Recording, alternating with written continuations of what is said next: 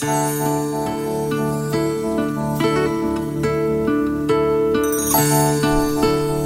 poquito más de música. Vamos a esperar que lleguen más. 30 segunditos, ¿sí?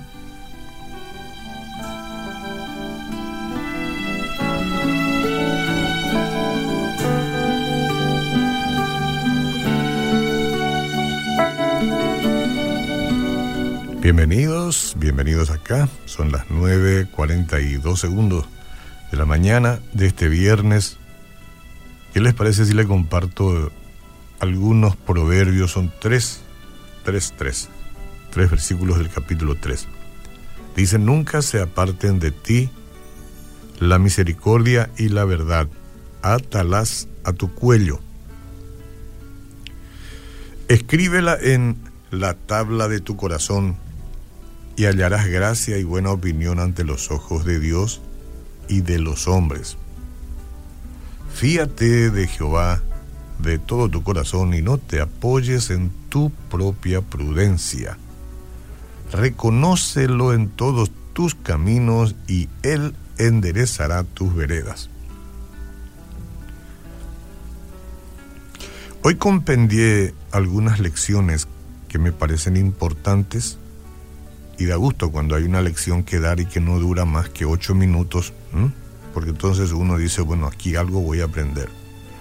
Y lo hice no porque este, tenga yo un pesimismo con respecto a la sanidad, ni mucho menos, o porque aquí estoy abriendo un paraguas en el sentido de que diré, bueno, eh, diré estas palabras por si alguien por ahí no sana.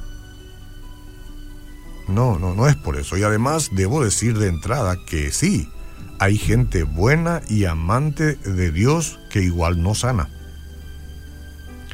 Al menos no como quisiera y en el momento que quisiera. Por ejemplo, yo clamé y Jesús sanó unas cuantas veces. Yo pedí luego y Jesús no sanó otras cuantas veces. Y si Dios es todopoderoso, ¿por qué vemos entonces tanta, tanta, tan poca sanidad milagrosa? Alguien dirá, es porque tú no tienes fe.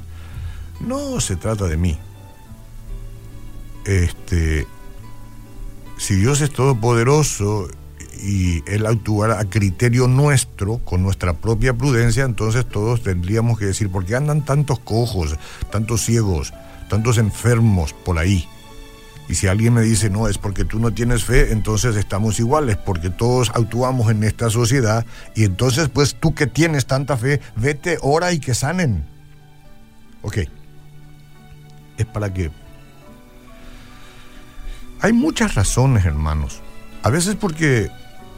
Sí, porque no le pedimos, es cierto. Desde luego que nosotros tenemos que pedir desde luego que tenemos que orar y pedirle al Señor sana. En otras ocasiones nosotros podemos pedir pero con la motivación incorrecta o con falta de fe. Sin embargo, también existe la razón que no nos gusta escuchar, el que el, que él decide no sanarnos. Eso no nos gusta. Por eso dije, yo clamé muchas veces a Dios y Dios me sanó. Clamé otras tantas veces y Dios no me sanó. Usted y yo deberíamos desconfiar de la teología que promete sanidad a cualquiera que le pida. Esto no es bíblico. El problema no es la incapacidad. Dios puede curar a cualquier persona. Sabemos esto. Esto no se discute. Y hay que tener cuidado también si alguien afirma que la enfermedad persistente es el resultado del pecado. Puede que esto sea cierto, pero a menudo nuestro Padre Celestial, por un gran amor y su sabiduría, por su gran amor digo y su sabiduría insondable, permite que nuestra enfermedad se mantenga. No entendemos, no podemos explicar, no le podemos explicar a la gente y no nos podemos explicar a nosotros del por qué, pero Dios lo permite. Si usted y yo pensamos en Pablo, le rogó al Señor tres veces que le quitara su aguijón. Tenía problema. Y era Pablo. Y para que la grandeza, dice, de las revelaciones no me exaltase desmedidamente, me fue dado un aguijón en mi carne. Encima le llama un mensajero de Satanás incómodo. Y encima dice que me abofeté. Está aceptando.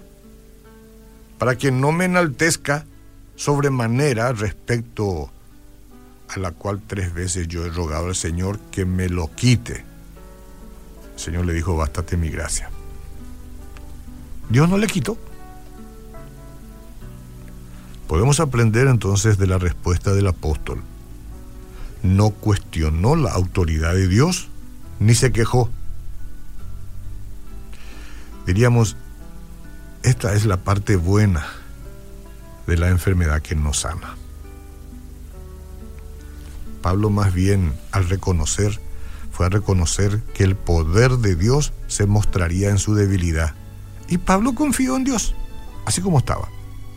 Nosotros también podemos creer que Dios hará que todas las cosas obren para el bien en la vida de sus hijos, porque dice su palabra, y sabemos que a los que aman a Dios todas las cosas les ayudan a bien, esto es, a los que conforme a su propósito son llamados. De hecho, el crecimiento del carácter se produce usualmente en tiempos de sufrimiento, de pérdidas y de dolor. Incómodo, no a gusto. Y aunque la adversidad no es cómoda, podemos sentir esperanza, podemos tener gozo en lo que nuestro Padre está haciendo por medio de los momentos dolorosos.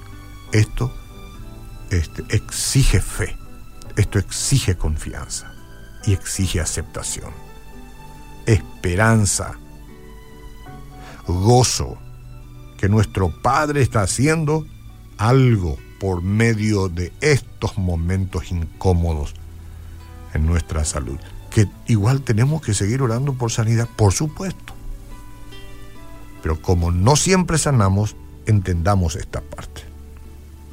En definitiva, Dios trae gloria a sí mismo y bien a sus hijos. Como sucede con la plata y el oro, las impurezas son quitadas de nuestros corazones en el horno de fuego de las luchas de la vida. Por tanto, mi querida hermana, hermano y convidado a este banquete de las nueve, confíe en el plan de Dios. Él no se ha ido, no le ha dejado, no le ha abandonado. Cuando clamamos por sanidad y, y, no recibimos sanidad, queremos decir, Dios, ¿qué estás haciendo conmigo? Confíe. No hay mucha más explicación porque no la tenemos. Pero si usted y yo, a pesar de la circunstancia dolorosa, difícil, incómoda, decidimos descansar en su amor, le aseguro que eso ya es un tema de sanidad. Bendito seas Jesús que obras en nuestras vidas. Hoy puede que sea el tiempo de nuestra sanidad es probable que este sea el momento en que tú decidas quitarnos el dolor, levantarnos del lecho y seguir andando, pero puede que no. En cualquiera de los dos casos, Jesús, bendito seas tú. Amén.